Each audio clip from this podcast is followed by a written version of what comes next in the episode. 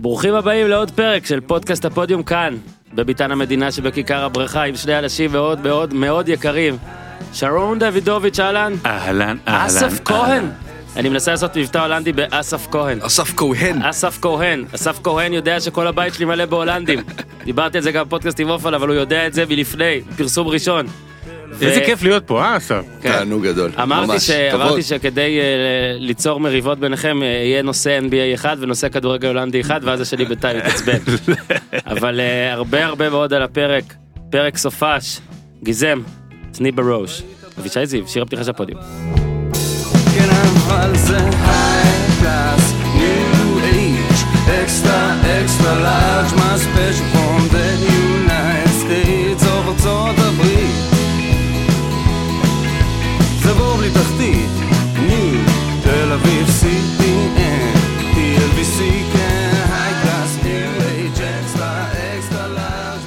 אתם מכירים את זה שהרבה פעמים בתעשייה הזאת, למשל נגיד שחקן מוציא יוצא סרט, אוקיי? ואז פתאום הוא מגיע לג'יי לנו, נכון?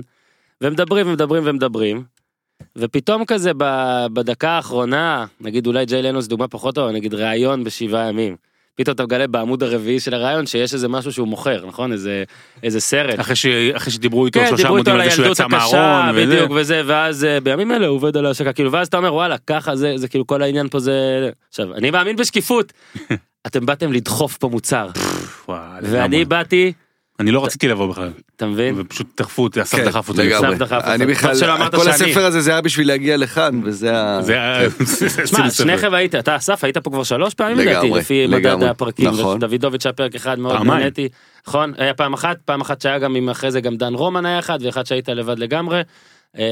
תצביעו, איזה היה יותר טוב, אבל לא שאני לא מאמין בשקיפות, מן הסתם פה אנחנו, כולנו פה, זה בעד זה, ואני מאוד אוהב.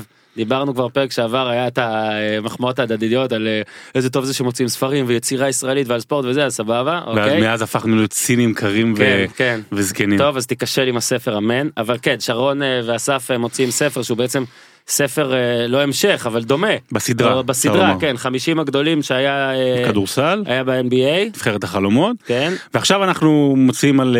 אז עשיתי את זה עם אלעד זאבי, מעיתון הארץ, ועכשיו אני עם אסף כהן, בספורט אחת, ואנחנו ביחד מסכמים דור. דור זה 25 שנה, הספר הזה נקרא אגדות דשא, עדיין ניתן למצוא אותו באדסטארט, במה שנקרא מחירה מוקדמת, גם מחיר מוזל, חפשו אגדות דשא באדסטארט, ויש עד יום חמישי ניתן לרכוש או לתמוך או מתנות, דברים כאלה, וזה ספר באמת שמסכם 25 שנה, בהמון המון חיוביות, בהמון אהבה, הוא מדרג את 50 השחקנים הכי גדולים בדור האחרון, מ-50 עד 1, עם עוד כל מיני דירוגים מעניינים בהמשך, המאמנים הכי גדולים, והגמרים הכי גדולים, והשערים, ויש בו יורים, ויש בו לינקים עם ברקודים, לסרטונים ולכתבות שהייתי עושה, והוא בעצם דרך האנשים, ויחד עם כל מה שלפני ואחרי, אנחנו שוזרים את סיפור הכדורגל המודרני מ-1994, מהמונדיאל של 1994 עד היום, וזה מדהים לראות, אני אגיד את זה כך, יש משפט אחד חשוב בספר שהוא לפי דעתי קריטי, מי שראה כדורגל לפני 1994, זה לא אותו כדורגל אחרי 1994. הרבה, בגלל הרבה דברים. נכון. כמה הודעות מערכת, מצטער, על הגב שלכם, גם אני רוצה, גם אני פה בעסקי המחירה, אז קודם כל יש עמוד פייסבוק חדש, הפודיום בעברית לעקוב. יש עמוד באינסטגרם חדש, הפודיום באנגלית לעקוב. אני תמיד to follow. ובאמת, את התגובות וכל מה שאתם ממשיכים, עוד מעט גם יהיה לנו עוד כמה פרקים עם שאלות מוקדמות, אנחנו נצטרך להפעיל אתכם. עד כאן מחירה מוקדמת של כולם, על הספר עוד נדבר עוד בהמשך, אני מנצל אתכם לפה לכמה ענייני השעה, רק נגיד דוידוביץ' שאסף כהן פה עם השם המשפחה הגנרי, שבטח קשה למצוא אותו בפייסבוק וכל מיני דברים כאלה, אבל הרבה פעמים מתבלבלים ביני לבינך, עכשיו בפרק האחרון, עכשיו אני גם פוליטיקל קורספונדנט עכשיו, אני פעם בשבועיים הולך עושה איזה טור צבע כמו של ספורט מאירוע פוליטי, הייתי השבוע בעבודה, כן, זה כיף, זה כאילו כמו ספורט, רק שכולם מדברים לציטוט, כולם, נגיד הרבה יותר קל, אני אומר לך, שמולי זוכר, כאילו מקום ראשון, אחרי דקה אני מדבר איתו לבד, כאילו וכאילו, בעיניי זה, אני מתלהב מזה, לא כי אני איזה ילד קטן שמתלהב מזה, פשוט ככדורגלן, מספר 17 בקבוצה, יבשל בישול, ואחרי המשחק, אני לא אוכל לדבר איתו, אין שום סיכוי, כאילו הוא ילך יבתיק לואי ויטון, והדובר לא מסכים, וכל הדברים האלה, זה כיף שכולם רוצים לדבר, אז זה דבר אחד. דבר שני, שם באירוע, אז האירוע הראשון היה של גנץ, ושם אני מכיר מישהי שעושה שם משהו. חוסן לישראל. כן, חוסן לישראל. היא אחראית על החוסן. היא אחראית על הקלישאות. כן, היא אחראית על וידאו החוסן הקלישאתי והכל, ואז אחרי זה, היא אומרת, שמע, והיא מכירה אותי, כן? זה היה, חבר שלי מת עליך, הוא אמר, אין, הכתבה על דל פיירו, הרגת וזה. עכשיו, אני כבר לא יודע מה להגיד, כי זה קורה לא מעט, אני כבר לא יודע מה להגיד, אז לפעמים אני כאילו אומר, וואלה, תודה, אבל אותה אני מכיר, אז אמרתי, תקשיבי, אמנם אין הרבה אשכנזים בתקשורת כנראה, נראה לי זאת אותה בדיחה שהשתמשתי בפודקאסט הקודם איתך, אבל זו לא הכתבה שלי, אז יש כאילו שתי אופציות, או שהוא לא יודע מי אני בכלל, וכל מה שדוידוביץ' עושה אולי חושב שזה אני, זה קצת מבאס, או שהוא סתם מתבלבל בין שנינו. וזהו, ואז היא עושה לי, טוב, אני חייבת לדעת, אז הפודקאסט עם ברלד, זה כן אתה? אז אני עושה לה, כן, אז סבבה. אז פשוט זה כזה... דרך אגב, דל פיירו זה פרק מהספר. אתה מבין? שווה גם להעלות את זה כ... אתה יודע, חידון כזה, בוואלה, תמיד יש לזה עם שתי תמונות. יוסיפוביץ' או דוידוביץ'. תכף. אבל כבוד גדול להיות... כן. אני גם היום מצולן, דרך אגב. באמת? איזה יופי. אני גם יודע לעשות חיקוי של רפול. אז הפעילה שאני לא יודע אם מותר להגיד את שמה, למד, הנה שנינו פה ביחד, שהחבר שלך יעזיב, ואז יהיה לו brain fuck, כאילו, what the fuck, מי זה אסף כהן? אוקיי, בסדר. בואו נתחיל בכמה ענייני שעה, אוקיי, אז עסקנו מן הסתם באייקס בפרק של הופמן, אבל אסף פה, והיה פה משחק, ואני משער שהייקסים מסוימים הגיעו, השתחלו שם לספר שלכם, אם לא הכעס, אבל... בהחלט, ברור. בוא תדבר איתי שנייה במובן הרחב. ראיתי את הציוץ שלך, ואני אקריא אותו מרוב שאהבתי אותו. אגב, התחלתי לקבל מין דיצ'ים, חצאי תלונות על כאילו, בוא'נה, אתם הרבה פעמים בפודקאסט אומרים דברים שגם כתבתם ושגם זה, אז לקורא המתלונן למשל, כאילו אתה צודק, אבל ממש קשה... לא, נגיד ביום שלישי אני כותב טור סיכום מחזור בכדורגל ישראלי. אז מה, אני לא יודע... ואז אני בא לפודקאסט, אז מה, אני אצטרך... נגיד 17 נושאים שונים לגמרי, על כדורגל ישראלי קשה למצוא 7 לפעמים, אני צריך 34 נושאים. אז הציוץ היה, זו מורשת קרוף אייקס, מה שפפ מדבר עליו תמיד, כדורגל זה קודם כל לגרום הנאה, ליצור וואו בקהל, לשחק באומץ, לרוץ, לתקוף, גם אם תפסיד, ידברו עליך על מה שעשית, על מה שהשארת אחריך, משחק ענק הערב באמסטרדם, קבוצה שאפשר להיות גאים בה. עכשיו שוב. אז אני אדבר. כן, על המשחק עסקנו והכל, אני רוצה משהו בגדול, כי אני אקח אתך עכשיו לכיוון הפוך מבטח מכל התשבוכות שכולם מדברים עליהם. זה אייקס הכי אולי תחרותית והכי טובה שהייתה המון שנים. אייקס שקונה שחקנים, ולא אייקס שרק מוכרת, ואפילו השחקן שהיא כן מכרה עוד שיחק בשורותיה. נכון. זו ריאל מדריד שגם אם היא בסדר, היא לא בתקופת C שלה, זה קל להגיד. ועדיין, בבית אייקס מפסידה. עכשיו, יש בבנק איזה 200-300 מיליון יורו של החבר'ה, נכון? בעובר ושב. וזה עוד לפני פרנקי ומתי זה ליט. הם הולנדים, זה בטח אפילו לא באיזה תוכנית, זה בעובר ושב. אולי זה חדשות מבאסות, שכאילו זה הכי הרבה שאתם יכולים להגיע.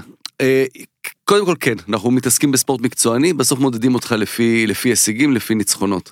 זה הבסיס, אתה צריך לנצח. אבל יש משהו מעבר, יש משהו מעבר פילוסופיה של איך אתה רואה כדורגל. מחזיר אותך לגמר המונדיאל של 74, זה לפני תקופתנו, אבל כולנו גדלנו על המורשת הזו. שההולנד מובילה דקה ראשונה 1-0, ואז בעצם יוהאן קרויף, במקום ללכת ולדרוס אותם 5-6-0, נעמד בעיגול האמצע, ומתחיל לעבור שחקנים בין הרגליים, וללהטט, ולהשפיל את הגרמנים. זה היה מבחינתם הנקמה 30 שנה אחרי. ובסוף אתה מפסיד לגרמנים 2-1, והוא אחרי זה באמת הפך את זה למין, למורשת שלו, זוכרים אותנו עם הכדורגל היפה שלנו, ולא את הגרמנים שזכו. אז זה נורא יפה, ונורא רומנטי, והרבה יותר קל להגיד את זה כשאתה כל הזמן זוכה בתארים, ולכן אני אומר פפ הוא זה שתמיד חוזר על זה גם בתור התלמיד של קרויף, וגם בתור אחד שבאמת זוכה בתארים כל הזמן, אז נורא קל להגיד יותר חשוב על לשחק כדורגל יפה. אבל גם אייקס יודעת את המקום שלה, ונכון שהשקיע כסף, ונכון שיש לה כסף, אבל היא באה למשחק מול ריאל מדריד, בעיקר בחודש האחרון, שלכולם ברור ששוב הכל התהפך, ואייקס בתקופה לא טובה, וריאל שוב נראית כמו שצריך. והם באים ומשחקים כדורגל, שהוא באמת, זה מה שאנחנו רוצים לראות בכדורגל. היו שם קטעים בחצי הראשון, שהזכירו, יש את הוידאוים מ-74, שרואים את כל ההולנדים תוקפים את הכדור, ותוקפים את השחקים, כמו, אתה יודע, כמו, מין להקת נמלים כזאת שתוקפת את ה... זה המשחק הלחץ הכי מרשים שראיתי, לא של אייקס. הכי מרשים שראיתי העונה. ממש, היו שם... אני אמשיך את הסף, וזה נוגע לספר שלנו, ובאמת, גם במהלך הספר שמסכם את 25 שנה האחרונות, לא את ה-50, מאז ימי קרויף ואייקס בתחילת שנות ה-70, עולה שוב ושוב הפילוסופיה של יוהאן קרויף. אז נכון, אייקס הפסידה. ואייקס כנראה תודח. ואייקס אולי לא תגיע לשמינית גמר ליגת אלופות גם ב-10 שנים הקרובות. אבל אייקס ניצחה. אייקס היום נמצאת בברצלונה, ואייקס היום נמצאת במנצ'סטר סיטי, ואייקס היום נמצאת גם אצל פטר בוס בלברקוזן. הכדורגל של יוהאן קרויף ניצח. הוא זה שהשתלט היום על העולם. אז באמת הוא מראה, פפ גוארדיולה דרך אגב, דיברנו על זה אפילו בשבת האחרונה גם בפספורט, וגם אצלנו בפודקאסט בשירות עוד מלכותה, על זה שפפ גוארדיולה הוא היחידי שהצליח להפוך את הפרקטיקה של יוהאן קרויף למנצחת לאורך זמן בכמה קבוצות. אתה אומר פה מנצחת, אתה מדבר פה על, אני חושב, שוב, כאיש תקשורת ישראלי שרואה את זה מהצד. בסופו של דבר יש גם מועדים של אייקס, שהם אמנם שמחים, אבל זה היה אתמול בעיניי שילוב, וסליחה, אני לא באמת לוקח את זה לצד הרע, שוב, יש 1000 דברים טובים, יש הרבה יותר דברים טובים, אבל היה אתמול שילוב של שני דברים שאוהד אייקס לא רוצה לראות, אחד זה לוזריות, עזוב דבר, כן? אחד זה לוזריות, והשני, זה בהכי טוב שלנו, אנחנו לא, בבית לא מנצחים את ריאל מדריד, ואני לא אומר את זה, השאלה היא בעצם, השאלה האם, ואז כאילו בעוד כמה זמן התברר, האם מה ששרון אמר זה לגמרי נכון, או האם מה שהחששות שלי נכונים, שכאילו טאדיץ' ובלינד, השאלה אם זה סי, או שפתאום באייקס יבינו, וואלה, 300 מיליון יורו בעובר ושב זה סבבה, אבל אולי בוא נתגעגע באמת ל-95 או דברים כאלה, כי שוב, זה שהאייקס בברצלונה והאייקס בסיטי זה טוב לנו לסכם את זה, כאנשים שאולי אוהבים את האייקס מהצד ורואים את האייקס, ולך איש תקשורת שבמצב בסופו של דבר, אוהד אייקס אפילו לא לוקח אליפות בבית שלו עכשיו 4 שנים. נכון, יש פה משהו אבל שהוא יותר עמוק, אתה שהמשפחה שלך היא הולנדית, אני אומר את זה אחרי צפייה אגב איתם. אבל יש משהו הולנדי בסיסי, שהוא הרבה יותר גדול מכדורגל, ב-DNA ההולנדי הזה, שאומר, הנה, תראו את הגרמנים, כמה שמדינה גדולה וזה, אנחנו הוצאנו את הציירים הכי גדולים, ואנחנו הוצאנו את שפינוזה, ויש את המין גאווה הזו שאוקיי, גם אם אנחנו לא הכי גדולים, אנחנו מוציאים באומנות ובתרבות את הדברים החשובים באמת. עכשיו, אצל אייקס זה עוד יותר בתור אלה שמגיעים מאמסטרדם כמובן, שבכלל ערס התרבות, אז בפז ואיינדובר אומרים להם, סבבה, אין בעיה, תמשיכו, אנחנו ניקח תואר אחרי תואר, אתם תשמחו. כן, בואו נגיד שכרגע זה 6 הפרש, נכון, עם משחק שיש עוד בארנה, ודברים קורים בליגה ההולנדית, זה לא 6 הפרש של ישראל, או 20. גם אייקס עושה עונה מטורפת, כמו מבחינת קצב צבירת המגדות שלה מדהים, פשוט פז ועושה משהו שהוא לא נראה, כן, אבל משהו שלא נראה כדוגמתו, בעצם פעם אחת פז ובעונה שהם זכו בליגת האלופות ב-88, את ראית אתמול את הקהל של אייקס, את ראית שמחה אמיתית, גם אתה קורא את התגובות אחרי זה של אנשים, זה בסדר מבחינתם, הם שם, הם כן שלמים עם זה, כי זה באמת מה המורשת של, זה באמת מורשת קרויף. זו גם הגרלה קשה, בוא נגיד. אבל זה בסדר להפסיד. כשאתה עושה את זה בדרך הזו, יש הכרה בזה שבדרך הזו עשינו הכל, עשינו את זה בדרך של... אתה עושה שני פודקאסטים על זה, על אייקס, נכון? בישראל הקטנה אתם שני פודקאסטים מדבר רק על אייקס, לא מעניין לדבר היום על ריאל מדריד, נכון? אז זה ניצחון. אני קודם, בגלל זה גם אמרתי, שאת כל הדברים הטובים מרוב שהם טריוויאליים אני אפילו לא מציין, אני סתם רציתי ללכת לנקודת קיצון הזו.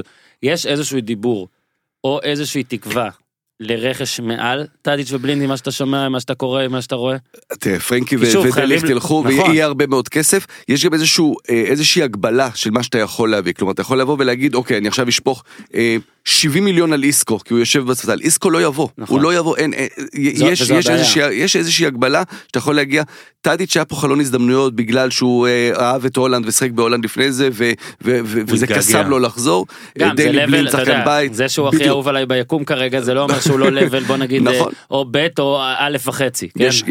נכון, יש הגבלה כלשהי, עצם ההבאה של טאדיץ' ובלינד שחקנים בגיל הזה, זה כבר מראה, תגליאפיקו, בן 25 פעם לא היו מביאים שחקנים כאלה, אם אתה לא בן 18, לא מביאים אותך. אז עשו את הצעד האחד קדימה, בסוף זה כן השילוב הזה של הצעירים עם הוותיקים, מאמן שיוכל להוציא מהם יותר ממה שהם שווים, כל אחד בפני עצמו, הם שווים יותר משמנית גמר, הגרלה קצת יותר נוחה. רק נבהיר גם הכל, זה שאני פה כאילו חושב על הלא אומר, אני חייב להגיד באמת לראות משחק עם אוהדים של אייקס, זה בעיקר קנאה, אגב, כי כאילו הם שם, אתה מבין, הם לא, אז אולי הם לא עכשיו מועמדים לזכות בצ'מפיונס, אבל פאק, איזה כיף זה, לעוד קבוצה, בכלל אגב, כן, אפילו אוהד ריאל אמיתי, מריאל אחי, מריאל, גר, נולד בריאל, כל חייו הוא ריאלי, הוא ריאליסט. ראו את זה בכתבה מעולה של הרבה לשת אתמול, לפני המשחק. מותר להחביא לכתבות וידאו אחרות? בוודאי, הרבה לשת הוא גאון. והוא ממש, הוא מדבר שם עם אוהדים, ואתה בדיוק על זה, זה שלנו, אנחנו פה, אנחנו פה. לא, הרבה לשת, אני אומר לך ששוב, מה שאני מאוד מאוד אוהב, מה שהוא עושה, זה קודם כל, הוא נמצא שם. שזה בונוס ענק. ההפקה שהוא עושה, שהוא מגיע לאנשים, זה באמת, זה מדהים, לאבא של, זה מדהים. ואני אומר לך שאני בדרך כלל נגד, כאילו, אבא של, אח של, זאת אומרת, הרבה פעמים אומרים לי לדבר, אבל כשאתה הולך לאח של בופון, נגיד. יש הבדל בין אבא של טל בן חיים, לבין אבא של בופון. לא, ויש הבדל בין אבא שבא לתנף בידיעת ניוז, לבין אבא שאתה עושה איתו משהו צבע, מראה את המשפחה. מעניין אם הרבה אלה שאתה מסתובב בישראל, היה מצליח להגיע לבת יסר. נכון, לא בטוח שהוא היה מצליח, בת יסר, אני אומר שהיא תצליח להגיע אלינו. תעשה פודיום. בת יסר, תבואי. תעשה פודקאסט עם בת יסר. היא מאזינה לזה, היא פעם אחת באה ואמרה לי, אני שומעת, אני זה, היא כעסה, כאילו, בכעס, כי אמרנו משהו, לא יודע, טוב על ווקמה. סליחה, בתיה. אוקיי. לא, בת יסר מאזינה להכל, להכל. אם דיברתם בפודקאסט שלכם, על תקופתו בצ'לסי, למשל, יכול להיות שהיא תבוא לך יום אחרי זה עם זה. בוא רגע, שניכם סקרים את הליגה הישראלית. ועכשיו גם יש לכם את האולפנים ואת הכל, זה כאילו קצת מתעצם. כן. אני רוצה, בוא נעשה כמה דקות של בכי משותף, על איך אתם מצילים את העונה הזאת, אפילו מבחינת השידורים, מבחינת המחירה לזה. אני אומר לך שנזכיר את עמיתך, יונתן כהן, חבר ואח, כן, והכל. אח יקר. שגם היה פה ביחד, הוא גם רע. ואני בערוץ הספורט אחרי צהריים, הוא בערב, אז יש לנו ממשק של בן לבן, בשבת. ויונתן לא צריך לספר לכם, יונתן כהן הוא יותר ממיסיונר, זאת אומרת יונתן כהן יראה 0-0 בין קריית שמונה לרעננה בלי אף בעיטה לשער, ויצליח להגיד שהיה משחק מרתק, ואתה תאמין שהוא מאמין בזה. אם לא ראית, אתה תאמין לו. לא, אתה תאמין שהוא מאמין בזה, אני לא יודע מעבר. הוא באמת מאמין בזה, כן. אז כזה באתי וגם כזה... יש אהבה טהורה למשחק. קיטרתי קצת אחרי התוכנית, אבל תשמע, נהיה מאוד קשה, עובדתית, אני אומר פה גם, נהיה יותר קשה לכתוב את הטורים, הכל יותר קשה.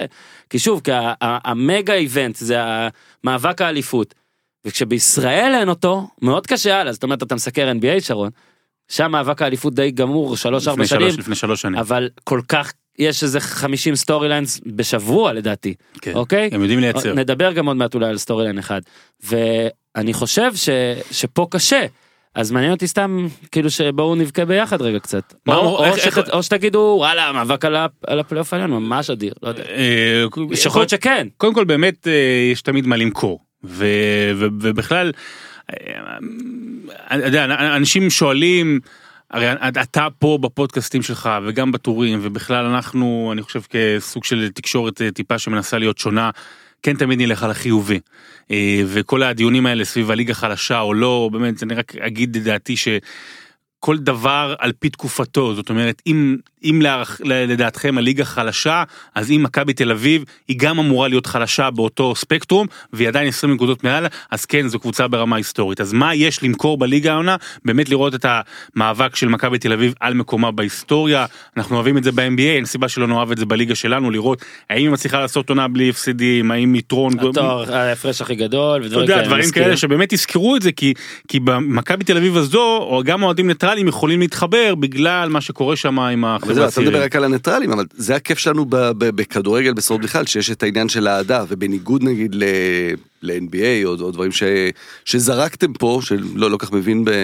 למה מדברים עליהם, בסוף יש לך את האוהד הפועל תל אביב, כי יש לו את הרגש, או מכבי נתניה, ובשבילו הסיפור ממשיך תמיד, זה באמת הכיף בספורט, שתמיד זה נמשך, אז אוקיי, גם אם מכבי קוראת את הליגה, נחמד מאוד, אבל הוא יש לו את הסיפור שלו, על מוטי ברשצקי מתאים, על פטוס בת שיראי.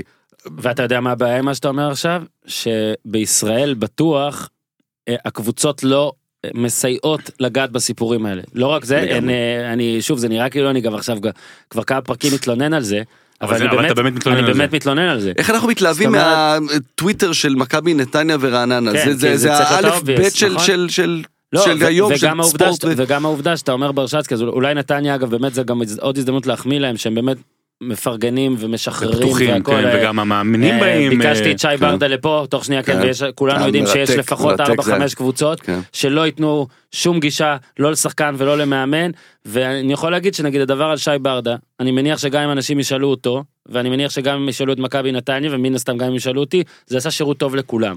ומבאס שבישראל עדיין לא הבינו, כי אני, שוב, אני חוזר על זה הפעם, רק אתה אומר נגיד ברשצקי, אז הוא אולי כן, אבל נגיד, יש לי עכשיו סיפור על שחקן ברוב הקבוצות האחרות, יהיה מאוד קשה לספר אותו, זאת אומרת, לספר אותו בלי להתגנב. אם אנחנו מגיעים לדיון הזה, אז רק אני חושב שהקבוצות טועות, אבל אני אתן את הצד שלהם, יש חלקים, אנחנו חלק מתקשורת, גם אנחנו אולי אשמים, כולנו, בסופו של דבר יש הרבה חלקים שמשתמשים לרעה,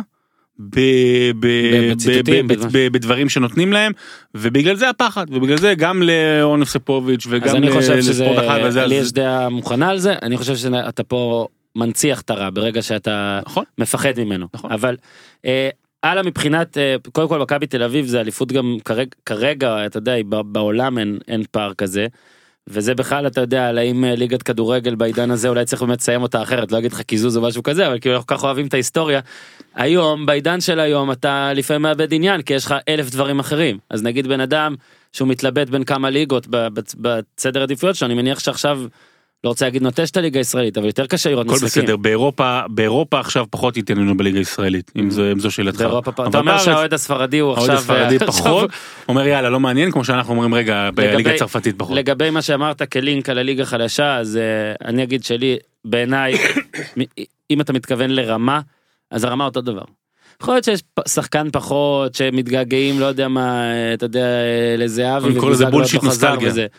אני תמיד אומר זה בולשיט נוסטלגיה, אני אומר שאתה רואה משחקים בגולד ורואה את משה סיני, אז נכון, משה סיני באמת היה one of a kind, אבל לא היו הגנות. לא היו הגנות, גם אתה רואה אנשים הולכים לידו. העניין העיקרי הוא שלא משווים לכדורגל של פעם, אלא אתה משווה למה שאתה רואה, ואתה יכול לראות כל כך הרבה, אתה רואה, עזוב, ראינו ליגת אלופות ביומיים האחרונים, אתה...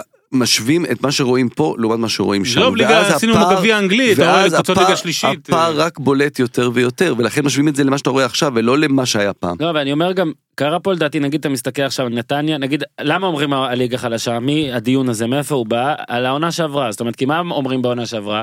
פועל חיפה הייתה גבוה ולקחה הגביע, מכבי נתניה הייתה ממש טובה, בני יהודה הייתה ממש טובה וכל. אז מה בעצם אתם אומרים פה בכלל? שהמשתנה היחיד בין העונה שעברה לעונה הזו זה באר שבע. ובאר שבע, שהייתה שם למעלה ויצרה גם מאבק, כאילו, לקחה גם אליפות, אבל היה מין מאבק בשלב מסוים מול מכבי תל אביב, אחרי זה ברחה, או לא משנה, בסוף רק. אבל הפועל חיפה, טובה, אפילו יותר טובה מהעונה שעברה, אם אני מסתכל על זה עכשיו, או אותו דבר, מכבי נתניה, בלי השחקנים, אבל עושה אותו נקודות, בני יהודה, באותו נקודות בערך, הכל שם קרוב, אז בעצם מה, כל מי שאומר, הליגה חלשה, הוא בעצם אומר, באר שבע נחלשה רצח, ואתה צודק, ואם באר שבע נקראת פה ליגה, אבל גם באר שבע זה סיפור, אבל גם באר שבע ממשחק למשחק זה משחק, ששווה לעקוב אחר, בטח עם כל מה שקורה, מקום מתחת לקו האדום, האם זה הקריסה הכי גדולה מאז הפועל כפר סבא בערך שזכתה באליפות, זה סיפור מאוד מעניין. ירדה נראה לי שנה אחרי, לא? ב-89, משהו כזה. נושא שמאוד מעניין בעיניי, שיצא אתמול כזה בערב, ובגלל שני משחקי צ'מפיונס אדירים ומלא משמעות שלשום, הנה אני אפילו לא יודע מתי זה יוצא, בוא נגיד, ביום רביעי בערב זה יצא. בני יהודה, לפחות לפי מתי שאנחנו מקליטים את זה, אם לא יהיה איזה שינוי, אני כבר לא יודע, נכון? אף פעם לא יודעים מתי אפשר עירור, מתי לא יכול, מי יגיש פה עירור, כולם רוצים את זה. גם הקטע הזה שיום רביעי הוא יום בית הדין, נכון? פתאום יצא אתמול הודעה, ביום רביעי יצאה הודעה, הפועל ירושלים, הפסקת פעילות. זהו, נסגרתם, עוד לא דיברנו על זה. אז כן, בינתיים כבר כמובן ש... זה שנים כבר, הבית הדין זה תמיד הפריגיים המושלם לערב ליגת אלופות. שנים. שבאירופה יש את המשחקים הכי טובים וזה, אצלנו כזה מוחמד חוג'יג'אן, אוהד של בני סכנין, סכנין נענשה ב5,000 שקל על זריקת קרטיב. אמרתי קרטיב, ראית? בקיצור, בני יהודה, בלי קהל, ביתי. עכשיו יש פה שני דברים מעניינים. א', מגבילים קצת הקולקטיב המכוער לאף אחד לא נכנס, לרק אוהדי בית לא נכנסים. ב', הקבוצה ביקשה את זה. עכשיו, אני מתבאס שאנחנו מקליטים את זה אחרי שכבר קראתי בפייסבוק, מישהו שלח לי כזה צילום מסך, שאוהדי בני יהודה מתארגנים להפגנות מול ג'פניקה, כי ברגע שזה יצא דיברתי עם high source official, מישהו שמקבל החלטות, ולא מבני יהודה. source said. בהתאחדות. ואמרתי לו, זהו, שהולכת להיות הפגנה בג'פן, שזאת החלטה, העובדה שאברמוב דרש את זה וקיבל את זה, שוב, רק נזכיר, זה היה לנעמות נגד ביתר, לעבר קונטה במשחק נגד ביתר, אמרתי שזהו, זה אין דרך חזרה, זה קו פרשת מים, שאתה באמת, יש למכור את ירדן שואה, שזה הגיבור הזמני של עכשיו של האוהדים, וכאילו ממש ממש האוהדים יוצאים נגדך, ויש פאקינג לבקש שרק האוהדים שלי לא ייכנסו, ואז לקבל את זה, כי זה גם, זה לא תמיד קורה. ובעיניי, ברגע ההכרזה, עזוב, אני לא מעודד פה, אגב, הפגנות, אם אתם רוצים, ומצידי תאכלו גם שם, סבבה, גם אני לא מעודד אכילה שם, אבל מה שאתם רוצים. בעיניי, עצם ההחלטה הזו, זה סיום דרכו של אברהם ובני יהודה, גם אם זה ייקח קצת זמן, בעיניי. חד משמעית, אני חוזר, זרקנו הפועל ירושלים, הפועל ירושלים קראו הרבה דברים שהובילו בסופו של דבר להקמה של קטמון, הנקודה המכרעת בסופו של דבר היה תחילת עונת 2006, מחזור ראשון של העונה, מגיעים למשחק, מחזור ראשון נגד נצרת עילית בטדי, אי אפשר להיכנס למשחק. ויקטוריאנה וסססי לא שילמו לחברת האבטחה, אי אפשר להיכנס למשחק. אתה בא למשחק, אז עוד מחזור ראשון של העונה לקבוצה שלך, ואתה לא יכול להיכנס למשחק של הקבוצה שלך, בו ברגע זה נגמר. משם באמת הגלגל התחיל לרוץ של קטמון, והוא קם שנה אחרי. גם פה, אין דבר כזה. זה כבר נהיה, אומרים את זה הרבה, אין קבוצה, מועדון ספורט בלי אוהדים, אין דבר כזה. מועדון ספורט הוא קודם כל האוהדים שלו. זה קודם כל האוהדים שלו, וברגע שאתה יוצא, עכשיו ברור, קרו שם דברים, ואני מבין שצריך איכשהו להיאבק, ברגע שהמועדון, זה שזה הבעלים, הבעלים הוא המועדון כרגע מבחינת הפרצוף, או מי שעומד בראשו, מבקש שיהיה משחק בלי אוהדים שלו, נגמר היום, נגמרה הלגיטימיות שלו. כן, אני גם אגיד מעבר, ואולי אתם פה, אנשי העולם הגדול, תוכלו להזכיר לי דוגמה אחרת, אבל אני לא זוכר בעלים שהולך ראש בראש נגד קהל ויוצא מנצח. שמה, זה כמעט אף פעם לא קורה או לא קורה. אולי דוגמה אחת זה קרדיף, אבל שאישור כף, היה שם מאוד, הוא רצה לשנות להחליף את הצבע של הקבוצה, רצה להחליף את הסמל. גם בהל סיטי, עם הסמל, עם הנמר. אבל הוא לא החליף. ולא החליפו בסוף, אבל לא, בקרדיף היום יש יחסי אהבה מאוד גדולים בין הבעלים, אותו בעלים, שבסופו של דבר יישר קו עם האוהדים, אוקיי, לא מחליפים את הצבע. אמרתי, בעלים לא מנצח, זה מה שאמרתי. נכון. לא אמרתי שהוא חייב לצאת. נכון, אבל הוא לא מנצח. יש אבל דמיון, יש איזשהו דמיון בין המקרה הזה לבין למשל מקרה שדיברנו עליו גם שבוע שעבר, במשחק של סאות'המפטון נגד קרדיף, בבית של סאות'המפטון, היו שני אוהדים שעשו תנועות מטוס ומזלזלות לעבר הטרגדיה שקרתה עם אלינו סאלה מקרדיף, והנהלת סאות'המפטון הרחיקה את שני האוהדים הללו לכל החיים. אז עכשיו זה לא יוצאת נגד כל האוהדים, אבל הנה הנהלה שיוצאת נגד האוהדים שלה. זאת הדוגמה הכי טובה מול הדוגמה הכי פחות טובה. זה ככה צריך. אז כן, השאלה מה אברמוב רוצה. האם הוא יודע מין העם, ואז באמת הוא יכול להרחיק אותו עד לסוף העונה, או כמה עונות קדימה, ואז באמת להילחם בגזענות, כמו שהוא שם, או שהוא עכשיו עושה פעולת נקם, אתם ירדתם עליי על שואה, ירדתם עליי שנה שעברה, ירדתם עליי עכשיו, okay. קבלו... אני מאמר שזה יותר בית מאלף, מאמר. אגב, אני לא פוסל שלאברמוב יש כן מניעים... לשמור על חברת קינן ניהול תקין וכל הדברים האלה, הוא גם הספונסר, חברה שלו היא הספונסר של הליגה, אני מניח שגם זה לא בא לו להסתבך, ועדיין, קל מאוד להילחם כשאתה רוצה להילחם, ואני זוכר נגיד גם את טביב, עם הקהל של הפועל תל אביב, שריססו גרפיטי, אני אפילו לא זוכר אם זה היה גרפיטי שואה או גזעני, אני לא זוכר, זה לא משנה גם, אבל שפתאום היה מאוד קל לטביב לסגור את שערים 4 ו-5 או משהו כזה, זה התחיל את כל הבלגן שבסוף נגמר בכולם יודעים איך. טביב בביתר, ככה זה נגמר. וטביב עכשיו הוא פרשן או משהו כזה. וגם שם היה לו קל לעשות את המלחמות של בגזענות. זה נראה שמאוד מאוד קל. בוא נגיד שעכשיו בעלים שהקבוצה שלו רצה והיחסים בקהל טובים, לא יבקש שהקהל שלו לא ייכנס כדי לחסוך איזה כנס. עכשיו, מה שכן אמרו גם האנשים בהתאחדות, וזה שהפעם זה היו מאות אנשים שנאמרו, ככה אמרו, שזה לא 2-3, ואי אפשר, ואני כן אגיד שגם פיפה וויפה, לא שאני בעד כל החלטה שלהם, אבל עם גזענות הם באמת לא מתעסקים, ותמיד נותנים אנשים כאלה קולקטיביים. שוב, אני נגד האנשים הקולקטיביים. אני בעד שגם אם 500 איש נאמו, אז מי שכן תפסת, נגיד תפסת 5, תרחיק אותו לכל החיים. שוב, זה הרי לא פלילי, תרחיק אותו לכל החיים. אני גם נותן פה כל הזמן את הדוגמה שנגיד במשחק פוטבול בקנזס סיטי, מישהו סימן עם לייזר לעיני, ניסה להפריע לטום בריידי, והורחק לכל החיים. גם היווני שעשה את זה לדודו הוואט. כן, הוא גם הורחק לכל החיים ממסעדה ספציפית. אז אני אומר, זה נראה יותר בית של שרון, זאת אומרת, זה נראה יותר הזדמנות להתנצח, עוד הזדמנות גם, אתה יודע, אתם כועסים, אגב, באמת נראה לי הגיוני שאברמוב לא רוצה לקבל כנסות בכוונה, אני מבין את הכעס שלו גם, כי גם אוהדי בני יהודה, מה הם אומרים לעצמם פה? בוא נהיה גזענים כדי להזיק לו, שזה נראה גזעני גם, אתה יודע, זה מבאס. יש פה סיטואציה מאוד מוזרה עם זה שאברמוב ביקש, אבל ככלל, אני מעדיף את העונש הזה על עונש בלי קהל בכלל. אז זהו, וזה פה נכנס הקטע הזה. כי נגיד עכשיו, אוקיי, זה מה שאתה יכול לעשות, אני בעד זה. אני משבח את התובע ואת הדיין, ואני לא משבח פה את אברמוב, כי שוב, בגלל שלדעתי אתה לא מנצח פה. ועובדה שזה שעה אחרי פרסום העונש הזה, אוהדי בני יהודה התחילו להתארגן. עכשיו, בין אם זה יקרה ובין אם זה לא, זה בסוף יגיע לזה. ואני אומר, שזה לא הרי מנצ'סטר יונייטד או ארסנל, שהאוהדים לא אוהבים את הבוס. שאתה יודע, זה כבר אין לך מה לעשות, אתה לא עכשיו תנטוש את הקבוצה כי גלייזר לא הביא, הוא הביא רק 200 מיליון יורו ולא 400, או כי הוא הביא את המאמן שאתה לא רוצה. בני יהודה זה קבוצה בבעיה, וזו קבוצה שכמעט ירדה לפני שנתיים, זו קבוצה גם עם בעיות בקהל, זאת אומרת, שוב, אני פה לא בא גם לרדת על הקהל של בני יהודה, אבל הכמויות לא עצומות כרגע, אוקיי? ואתה יודע, יש לה מין איזה עכשיו, איזה עונה שנתיים של כיף, וזה מבאס, שגם הקבוצות האלה, שאתה לוקח, נגיד, תוציא את ה... נגיד, יש 4-5 קבוצות שנקרא להן גדולות, אוקיי?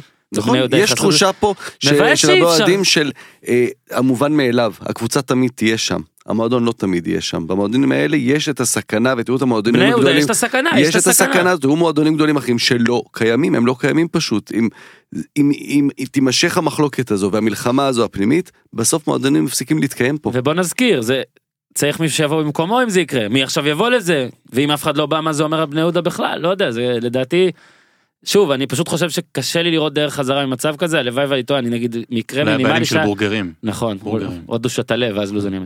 אבל נגיד, אלונה ברקת, ב-2010, כשהורידו את גיא זורי מהכביש, כזה אימה בעזיבה, בסוף החודשיים חזרה, אבל באמת זה גם עזר, זה היה מיניון שעזר. זה עזר, כאילו חלק מהקהל, שוב, עדיין יש, אבל... טוב, אני לא רואה, קשה לי לראות תשובה חיובית. אגב, באר שבע, אושרת עיני, שהיא גם עכשיו קולגה, לא? היא בספורט אחת, פרשנית, כן. מאוד מאוד אוהב אותה. וגם היא כותבת פרק בספר. אופה! כן. אומרים על מי או שזה ספר? לא, זה לא, יש חמש הכדורגלניות הכי גדולות בדור האחרון. איזה יופי. כן, נכנסנו גם. אני יודע מי תזכה, בטוח. כן, ממש ככה, היא ועוד 4. נכון. אגב, גם הגברים אולי עוד מעט נדבר על זה. אבל... העלתה תמונות מווסרמיל. מדהים. שמע, זה פשוט לא יאמן, יענו, כאילו כל הזמן פה שמעלים, בוא רק נגיד, היא בכדורגל נשים, קבוצה של הפועל באר שבע, של הנשים, אני כבר לא זוכר, אני יוצא פה, לא עשיתי הכנה, אבל משחק בווסרמיל, העלתה, עזוב שהדשא נראה כמו, לא יודע מה. היא עשה תל אביב, הם נסו לשחק. כן, כן. אני יכול להגיד משהו, אושרת היום קולגה, אבל אני רוצה באמת להגיד, מחמאה עליה, אבל באמת היא... תראה, אני באמת חשבתי על זה היום בוקר, וביממה האחרונה, אפרופו מה שהיה לה עם זה שהיא מעלה, ובזכותה סגרו את המגרש למי שלא יודע, ואז היא קיבלה גם המון ביקורות, ותינופות על מה זה, למה את עושה כזה, מלשנית. אפשר, מלשנית, דברים כאלה. אני רוצה להגיד משהו באמת לפרגון, אושרת עיני עושה פה מהפכה. היא עושה פה מהפכה שקטה, אבל היא עושה פה מהפכה גם בעולם התקשורת, שהיא נכנסת והיא מפרשנת, היא הפרשנית, כן.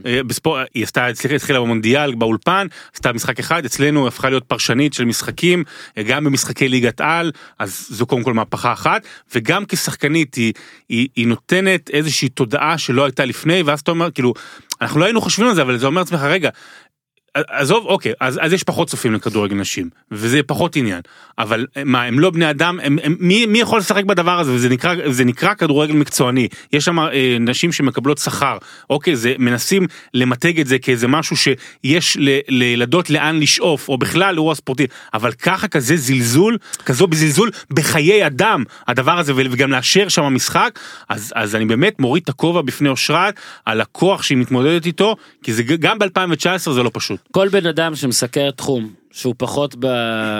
בוא נגיד, אני באמת, אגב, בלי ציניות, ולצערנו בישראל רוב התחומים כאלה. אורן אהרוני מיועידיות, אם אתה מכיר. גם, למשל. אבל אני אומר, כולם, אגב, לצערנו גם כדורסל ישראלי הולך בדרך הזאת, כן? לא, אני אומר לך באמת, ובעיניי זה יפה, אני רוצה פה להגדיל ולומר, שנהיה פה איזה קטע, של בישראל, לפחות אני מדבר על ישראל, שנגיד היא צילמה את השירותים, וזה היה נוראי, והיא אומרת, היא גם כותבת בטוויטר, שחלק מהתגובות זה כאילו באמת, כאילו למה את מלשינה, או יאללה מה הבעיה, ונהיה פה איזה קטע, של תגידו תודה שאתם בחיים, כאילו, בסדר, אז השירותים ככה, תגידי תודה שיש כדורגל, בסדר, אז זה דשא ככה, תגידי תודה. כדורגל כמראה לחברה, בכל דבר. אגב, קראתי ששר הבריאות אמר חיים יותר, ועל הרכבת, תגידו תודה שיש רכבת. לפני 10 שנים לא היה רכבת. אז קודם כל הייתה, אבל... כדורגל הוא תמיד מראה לחברה, וזה בטוב וזה ברע, וגם פה, אומרים לך, תגיד תודה שאתה חי בכלל, אז לא, אנחנו חיים בשביל... צ'רצ'יל, בסדר? בוא נחזור לזה. כשאמרו לו במלחמה, שהוא שאל מאיפה נביא כסף, אמרו לו, טוב, תקצץ מתקציב התרבות. הוא אמר, אם נקצץ מתקציב התרבות, אז בשביל מה אנחנו עושים את זה? זה האלף בית, החיים שלנו זה בדיוק הדברים האלה, הרכבת, הכדורגל, התרבות. תקשיב לי טוב, אני אומר לך ככה, שאני לא רוצה עכשיו להגיד, שצריך לסגור את הקבוצה הזאת, או דברים כאלה, כי זה כאילו לראות ברגל של אושרת אלי, אבל על הדבר הזה, גם אחרי שהשירותים יהיו נקיים, היה צריך להעניש אותם יותר, ושוב, הם כנראה פה ינצלו מצב של שוב, של תגידו תודה שאנחנו בכלל מנסים להתאגד כקבוצה, ואין כסף ואין כלום, אבל בעיניי, אפילו ראש עירייה, שלקח את הבחירות על כמה, על 92%, 95%, שאגב, כל מי שאני מכיר, ואני מכיר אנשים בבאר שבע, רק מחמאות. אז הנה, דנילוביץ'. לא, אבל הם מחזיקים את זה, הרי הם רוצים כבר למכור שם, לעשות הרבטים וזה, הם אומרים שסוף העונה זה ייסגר. זאת קבוצה שמשחקת כדורגל בעיר של ראש עיר שנבחר ב-95%. בעיר השלישית מהרביעית הכי גדולה בישראל, וככה נראה המשחק.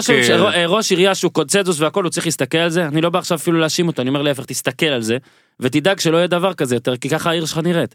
זה פנים. נכון. אוקיי, נכון. כי אושרת אלי גם פופולרית, כדורגל זה עניין פופולרי, הדבר הזה זכה לציוצים ושיתופים, ועכשיו אני מניח שמאוד מאוד חשוב לראש העיר, שבעיר שלו היו דברים טובים, וכולם מתלהבים מאיך שהפועל באר שבע, קבוצת הגברים, מייצגת את העיר. ומשהו, עכשיו גם יש מתקן חדש והכל, לא משחקים כדורגל בדבר הזה. לא, איך כבן אדם, איך אתה יכול לאפשר, לא להסכים, או איכשהו בכלל להגיד משהו טוב על דבר כזה שאתה בא ומקבל בני אדם, בני אדם בצורה כזאת. יש לי בת, נגיד שהיא תרצה לשחק כדורגל, היא קטנה עדיין, אם היא תרצה לשחק כדורגל, למה שאני ארצה שהיא תשחק כדורגל, אם יום יבוא ועוד 20 שנה, היא תהיה על המגרש הקקמייקה הזה. קודם כל תראה, בוא רק נגיד... לא, אבל אתה מבין, זה אומר לי, לא רוצה שהבת שלי תהיה בכדורגל, אוקיי? נכון, הקטע של המגרש, בוא גם נגיד שבכדורגל גברים יש הרבה מגרשים שהם ככה. בליגה א' ובליגה ב' וזה גם צריך להציף, אבל אני לא מדבר פה אפילו על הנקודה הזאת, אני מדבר על הנקודה שהיא העלתה את זה, אז באים אליה בתלונות, אתה מבין, זה הכי... זה מדהים, זה מדהים. כל הכבוד לאושרת, והיא חזקה, ואנחנו תומכים בה. שוברת שתיקה. היא גם תבוא לפה, אנחנו נגייס אותה גם לפודקאסט הזה. אז בכלל זה מהפכה. כן, כן, כן. ולפני שמגיעים לספר, עוד נושא קצר ב-NBA שרציתי עליך, משהו ספציפי. לא, אתה יודע מה? אתה תוכל להתחבר אליו, אתה תראה. אני עשיתי לו אפילו את הדראפט של הפנטזיה. זה חוצה ענפים, אני לא הולך לדבר על למה אנטוני דייביס לא עבר בסוף ללייקרס, זה שברון מאזן שלילי, על האם בוסטון טובה בלי קריירה. אתם מכירים את זה כמו שגלעד ארדן עשה, תראה איזה פוליטיקאי נהייתי, הוא עשה לקראת הפריימריז סדרת וידאוים של... יכולתי לדבר על מה שאני עשיתי, אבל בחרתי לפרגן. אבל בכל פרק הזה, הוא אמר מה הוא עשה. יכולתי לפרגן למהפכה שעשיתי בביטחון הפנים, אבל הנה, פרגנת. אז הנה, פרגנתי גם למה ש... כאילו אמרתי עכשיו על מה אני לא אדבר ב-NBA ודיברנו. נושא אחד ספציפי. כיום, ג'יימס ארדן, שחקן סביר, הוא במרוץ סטטיסטי עכשיו. זאת אומרת, מספר משחקים רצוף עם 30, נכון? הוא עכשיו על 30, הוא לדעתי על 30 עכשיו. 30 משחקים, 30 נראה לי, לא, הוא צריך לעבור את ווילט. יש לו איזה 7,000, אבל הוא מנסה להיות השני, לעקוף את ווילט, גם, כשני הכי טוב.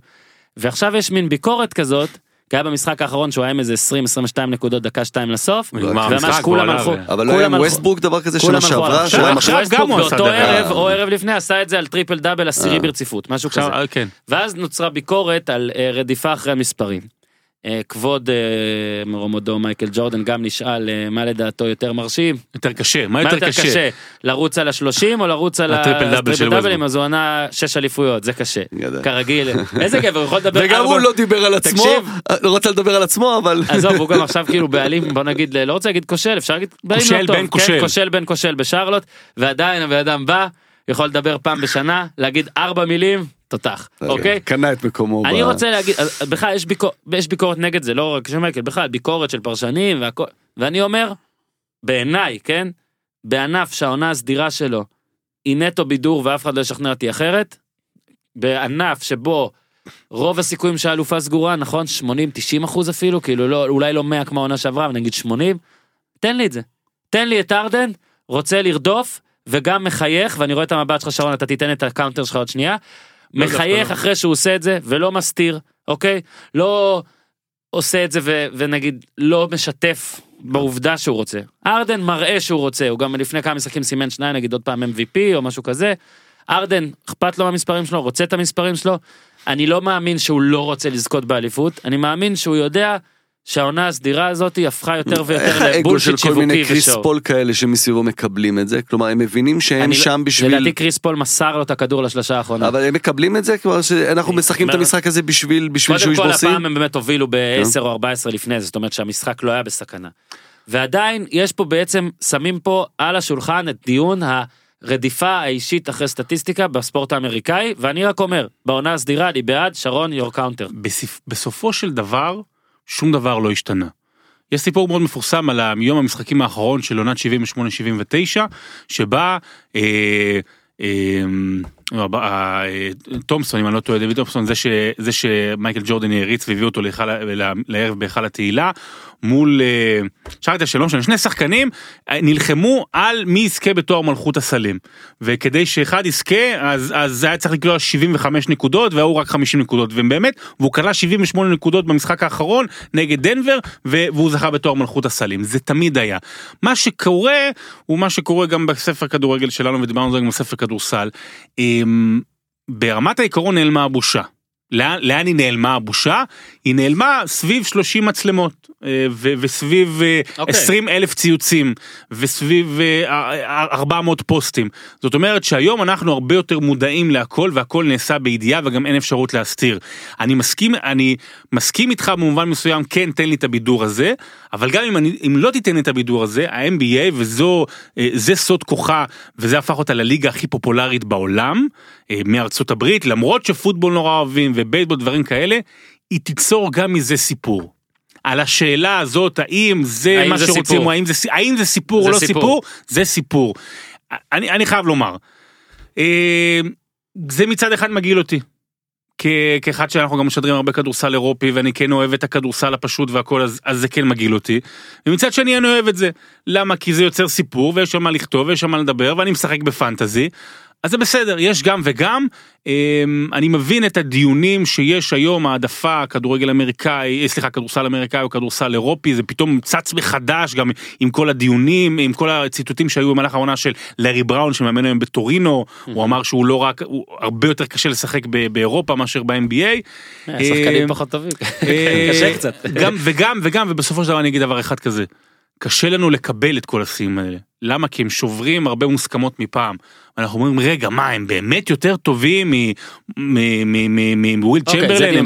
לא, אבל אתה מבין, אנחנו כמספרים אצלנו זה מדד. דיון אחר, דיון ראוי. וזה קשה לנו לקבל את זה. עשית פה מבנה מעגלי מאוד יפה של הפודקאסט, של התוכנית הזו, לא, גם עם אייקס, שדיברנו על מה זה לזכות. הרי בכדורגל גם יש לנו בשנים האחרונות את כל המרדף מספרים הזה של מסי ורונלדו, אבל בסופו כן יש את המשהו הקבוצתי. כלומר, אם מסי היה זוכה כל שנה במלך שערים, אבל ברצלונה לא זכה בכלום, אז באמת אף אחד לא היה סופר את זה, כי מדובר פה במספרים אישיים, בניגוד לאייקס, שדיברנו על איזה משהו נורא יפה שמשאירים אחריהם, כלומר לא בקטע של המספרים בדיוק, אלא באמת איזה יצירת אומנות, אז אנחנו מקבלים את זה.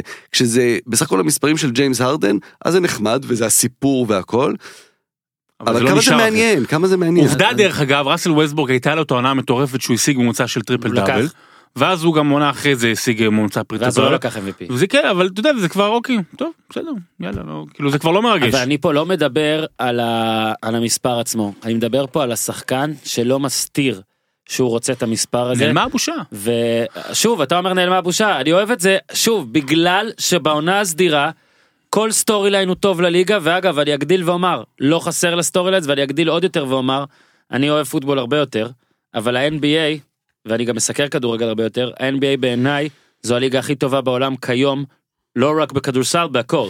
שוב, בבחינה שאתה מדבר על שיווקית, שאדם סילבר בא ואמר, אוקיי, כאילו כל יום הוא יושב במשרד, ואומר, איך אני עושה את זה ליותר טוב? איך אני עושה שעוד בן אדם יגיע לראות את זה? והוא היחיד שחושב ככה, ככה זה נראה. שהוא היחיד שכל יום רק חושב, איך אני גורם... המבנה הבסיסי של הליגה הזאת... אגב, אבל אתה הבדל לכדור... זה שיש 80 ומשהו משחקים בעונה, הופך את המשחק 42 בעונה... ללא באמת חשוב, ואז אתה הולך לחפש את הדברים שמסביב, כלומר, יבואו דנבר עכשיו נגד איזה, לא יודע, טורונטו, לפני שתגיד דנהך או משהו, דנבר נגד דנהך, וזה לא באמת, זה לא משנה המשחק הזה, כלומר אפשר לוותר עליו, אבל אתה מחפש את הסיפור במשחק עצמו, ואז אתה הולך מחוץ לספורט עצמו. ובזה אנחנו נעשה את המעבר לספר שלכם, כי לפני שהתחיל, אמרתם שרון אמר שאחד ההבדלים בין ספר הכדורסל לבין ספר הכדורגל שבא כרגע בתכנים עצמה, זה שהכדורגל לא יעזור כלום, הוא הרבה יותר מלחמה מכיף. הוא הרבה יותר קרב, הרבה יותר קרב מאשר שואו. אני אשתף משהו מאחורי הקלעים. רגע, אני רק אסיים בזה, מסי וכל הדברים האלה, אפילו שיש להם את הסיב האישי, ברצלונה תפסיד עכשיו, משחק, היא מובילה 15 את הטבלה, מפסידה בבית לחטאפה, זה... יש הרגשה של בלגן באוויר. קבוצת NBA, שנמצאת עכשיו במאזן של 33-33, כן, היא להיחמת על הפלייאוף, היא תפסיד היום משחק בבית, בסדר. וזה לא רק כי יש עוד הרבה זמן לתקן, גם בכדורגל ברצלונה מובילה ב-13. כדורגל מלחמה, NBA, פאן. אז זה גם עניין של הרגש. בספר כדורסל הם כתבו על שחקנים, על דמויות, גם בספר כדורגל אנחנו כותבים על שחקנים, כותבים את הסיפורים של בני אדם, אבל יש את האהדה מאחורי, כלומר, אנשים אוהדים את, סתם, את קארל מלון, לא בהכרח את יוטה, כלומר, גם יש אהדה ליוטה, אין את הרגש האמיתי, גדלתי על מלון וסטוקטון, יש אהבה, לא יודע, לקריס מלין כאלה, אבל אני פשוט לא יודע איפה הוא שיחק, אבל... יפה, אבל נקבת רק בשחקנים שהחולצות שלהם במעלה העולם, אז זה בסדר. ברור, ברשת שאני אגיד... שתגיד שחקנים חולצות עליהם. דייל ואנטוניו דייביס, אני יכול, בשנות ה-90 אני יכול לתת, אבל בכדורגל זה אחרת, כי בכדורגל אוהבים את השחקנים, אוהבים את הדמויות, אבל יש את הרגש לקבוצה, וזה הופך את זה גם לוויכוחים, לאיך לא שמת את ההוא, ואיך לא שמת את זה, ולמה? אז הנה, בזה אנחנו מגיעים. אז אני אגיד שבאמת ההבדל הגדול בין הכדורסל לכדורגל, שבכדורסל, עם אלעד גם, היינו... טיפה יותר כלילים, זאת אומרת, אוקיי, מסתלבטים על ההוא, וצוחקים על הזה, והמון רפרנסים לסרטים, והוא כמו ככה, והוא כמו ככה, וזה, יש לך הרבה יותר, למה? כי הדמויות ב-NBA הן דמויות, הם באמת, זה נראה גם בגלל היכולות האתלטיות שלהם, גם בגלל שזה בלילה, זה תעשייה, אתה לא באמת יודע, זאת אומרת, בספר אני מספר, אבל קרמלון הוא חתיכת מניאק וזה, אבל אתה מתאהב בו בגלל שהוא מניאק, וזה הדמות. ובכדורגל אתה צריך הרבה יותר להיזהר, לא להגיד משהו שיעצבן. זה הרבה יותר קבוצה, גם קבוצה, וגם אתה יודע, אנשים כאילו באטרף על מסי ועל רונלד. עשינו סרטון שמזמין אנשים לבוא לתמוך בנו בהדסטארט. באמת מושקע, עבדנו עליו שבועות, 3.5 דקות, מוזיקה וזה. ואמרנו, אתה יודע, כמה שמות, והראינו כמה איורים וכמה מהלכים, ולא הראינו שם את רונלדיניו. אנשים כעסו עליי, ממש כעסו, כי לא אמרת את רונלדיניו, אתה יודע, איך שכחת את רונלדיניו, אבל הוא בספר, רבותיי. בוא נגיד ככה, כל אחד מאיתנו שמחזיק גם עמוד נגיד פייסבוק וטוויטר, בטח כל מי שעוקב אחרי נתונים באתר אינטרנט, יודע שוב, מסי רונלדו זה העניין הכי חזק, לדעתי, היום. אני משתדל לא לעלות לפייסבוק על אחד משניהם, וכשכן אני כותב טור על אחד משניהם, הנאצות הן עצומות מהצד השני, ואז אם אני אכתוב על השני, אז מהצד השלישי, ו... עניין מסי או רונלדו, הוא עניין שיהיה לכם. הוא עניין של דור. זה עניין של, אגב, ראיתי שבעטיפה יש את שניהם, או הייתם אולי אפילו צריכים להוציא שתי עטיפות, אם ראיתי להגיד היה רק את אחד. אני יכול להגיד לך שבהתחלה היה איזה, המאייר עשה... ולשים אותם באותו גובה, למרות שרונלדו... המאייר האינדונזי, יש לנו מאייר אינדונזי שמצאנו, הוא היה איזה, מסי היה רבע צעד לפני רונלדו. וואי, וואי, וואי. ואמרתי לו, לא, אנחנו חייבים להחזיר אותו אחורה, שמישהו חלילה לא יחשוב, וגם לא יזהה ממקום ראשון למקום שני, שלא יגידו, רגע, מה זה, למה... ומישהו אתמול גם בתגובה אמר, מסי הוא נראה משובב נפש עם הכדור, ורונלדו מסתכל הצידה בין איזה מבט אוטיסטי וזה, למה עשיתם את זה, דברים כאלה.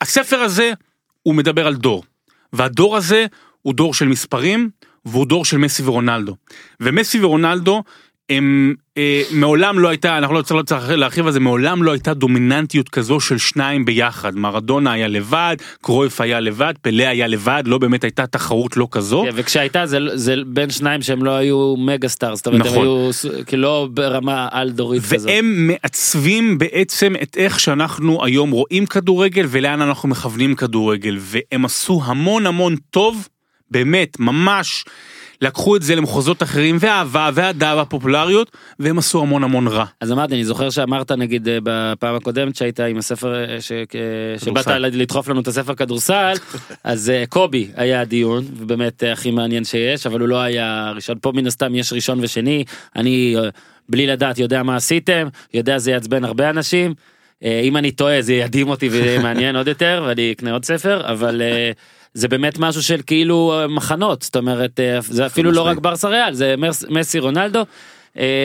קצת על הספר, הלכתם על 94, בכדורסל עשית את הדרימטים 92, נכון? כן. אז פה הלכת 94, הלכתם על המונדיאל. מונדיאל ארצות הברית, זה באמת התחלה של תקופה חדשה, של אחרי הילסבורו והייזל, והיה ניסיון להמציא את הכדורגל מחדש, שזה פרמייר ליג וצ'מפיונס ליג מ-92, 94 עם הגלובליזציה, עם זה שהטורניר נערך בארצות הברית. פעם ראשונה לא באירופה או בדרום אמריקה, זה פעם, הרי 94 ארצות הברית, 2002 אסיה, 2010 אפריקה. אהבתי גם שאתם מנסים, כאילו, קודם כל הבחירה סבבה, כאילו ללכת על 100 שנה, עכשיו זה היה הורג אתכם, וגם לא מעניין את רוב האנשים. לא את רוב האנשים, וגם אותנו, תשמע, אני רוצה לכתוב על מישהו שראיתי, אני יכול עכשיו לבוא ולכתוב על פושקש, לא ראיתי אותו. אני רוצה לעבוד על אף אחד שראיתי אותו, קראתי קצת, ראיתי פה וידאו כזה, קראתי, זה לא אמיתי. לא, אז אני אומר, הבחירה שלכם טובה, וזה מצחיק שאתם מנסים כאילו להסביר בקו הרמות למה זה, כאילו עוד מעט תגידו גם אוג'י סימפסון לפני ואחרי, ודברים כאלה, אבל לא, הבחירה לגיטימית. לא, משהו שראינו במו עינינו, שחיים. אני אגיד לך עוד משהו לגבי 1994. הייתה לנו באמת שאלה מתי להתחיל את זה,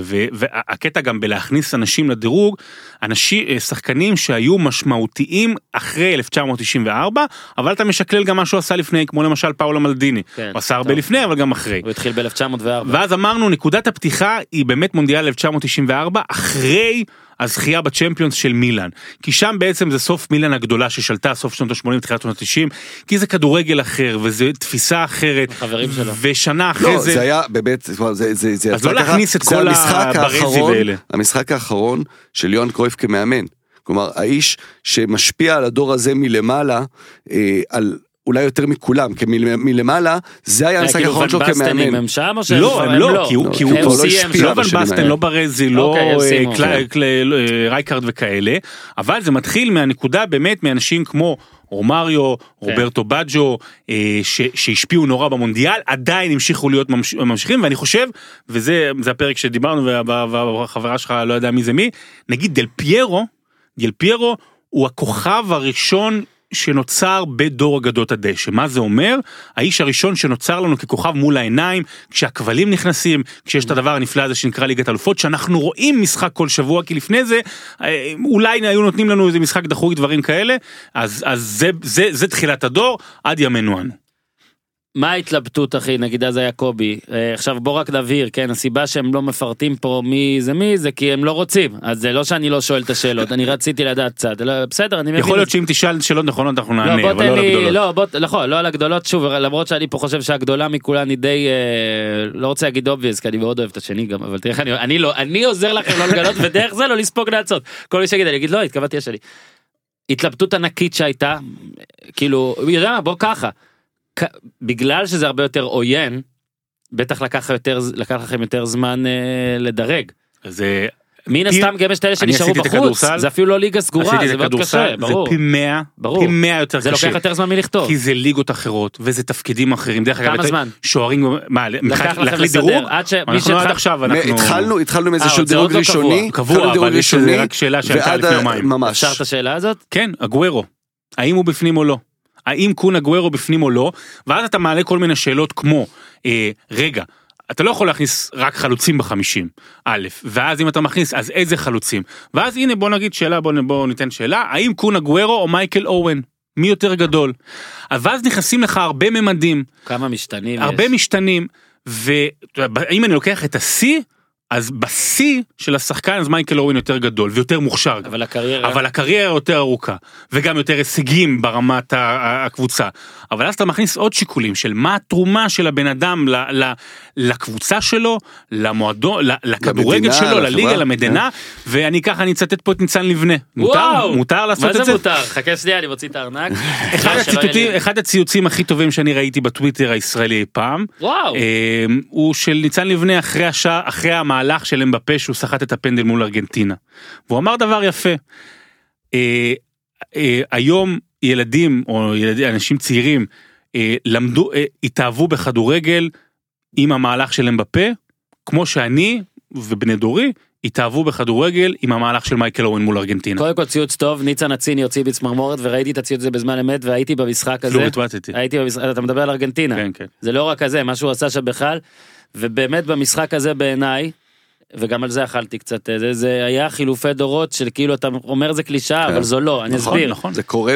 קודם כל מונדיאל זה 4 שנים, כן? אני לא אומר שמסי הולך עכשיו, אבל יש הרבה מאוד מאוד סיכוי שב-2022 הוא יהיה בדעיכה, אוקיי? בדעיכה אמיתית. וגם אם לא, ראינו שארגנטינה, בוא נגיד, לא נבנה עליה, נכון? ב-2022.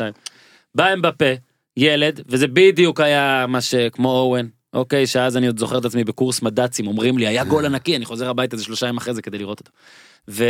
וכן, יש משמעות בעיניי לפעמים, למהלך, או למשחק. ואגב, בדור הזה עוד יותר. כי קשה לצרוב בתודה, כי יש כל כך הרבה, יש כל כך הרבה רגעים. לא, ואנשים לפעמים אומרים, זה משחק אחד, זה כל כך, אגב, תבינו, מונדיאל זה להיות ביום הנכון להיות הכי טוב שאפשר, ועל זה בגלל זה מייקל אורן זה קצת כבר אגדות נוצרות, זה כבר קצת ישן, ואחרי זה גם הייתה איזושהי דמות שקצת נלעגת, כזאת שאחרי זה למנצ'סטר יונייטד, אבל באותו רגע באותו זמן, כשאנגליה, האם מולדת הכדורגל, האיש שעברה את כל המכות של מה שאמרנו קודם עם הייזל ואילסבורו, ב-96 היה את היורו עם ה-It's Coming Home, שהם היו מאוד גאים, אבל הפסידו כמובן בסוף, ואז ב-98 פתאום בא הילד הזה, שהם הרגישו שם האנגלים, אנחנו שם, יש לנו את הדבר הגדול הבא, ואז הוא עשה את הגול המטורף הזה נגד ארגנטינה, ובאמת הייתה אמונה של עשרות מיליוני אנשים של אנחנו שם, וזה רק 10 מיליונים באנגליה, זה גם כל המיליונים, הדור הצעיר שאתם, הנה אתה אומר שרון בעצמך, שאתה היית כזה שכולם אוהבים את אנגליה, אוהבים את מה שמגיע משם, ואז אתה רואה את מייקל אורן, את מה שהוא עושה, ויש לך איזושהי תרוממות רוח אמיתית כזאת, של זה מה שאני רוצה. ובואו נגיד את האמת, גם מייקל אורן זאת קריירה של 8 שנים בערך. זה סיפור מאוד עצוב דרך אגב, הוא סיפר על זה לא מזמן, על באמת, על שיש לו בעיה גנטית, הוא למשפחה שלו, הוא מאוד מאוד מהיר, ובגלל זה השירים שלו כל הזמן נקראים ונפגמים, ובגלל זה הייתה לו קריירה מאוד מאוד קצרה. נכון, אגב גם ון בסטן קריירה קצרה, ואגב כדורסל עודד קאטה, אתה לא מאמין כמה קצרה הייתה, ואגב זאת שאלה מעניינת, בעיניי ההמלצה שלי זה, שוב אני לא יודע את שאר המדורגים, מן הסתם יהיה קשה פה לשמור על אחידות אבל אני מניח שיש לכם איזושהי אחידות גדולה מלמעלה. יש לנו הסבר על הדירוגים. הסברנו בדיוק. יש גם את הקטע של כישרון בסיסי, טהור, אנחנו מדברים על כדורגל, ויש גם את הסיפור מסביב, עוד משהו שהתלבטנו עליו, 2 שכן נכנסו לדירוג, אני יכול להגיד, שירר ושבצ'נקו. מי יותר גדול ממי? איך אתה משווה תפוזים ותפוחים? אגב, ובאמת, בעיניי בסופו של דבר, הנימוק הכי הגיוני שלכם לכל שאלה, תהיה, כך החלטנו, חלס.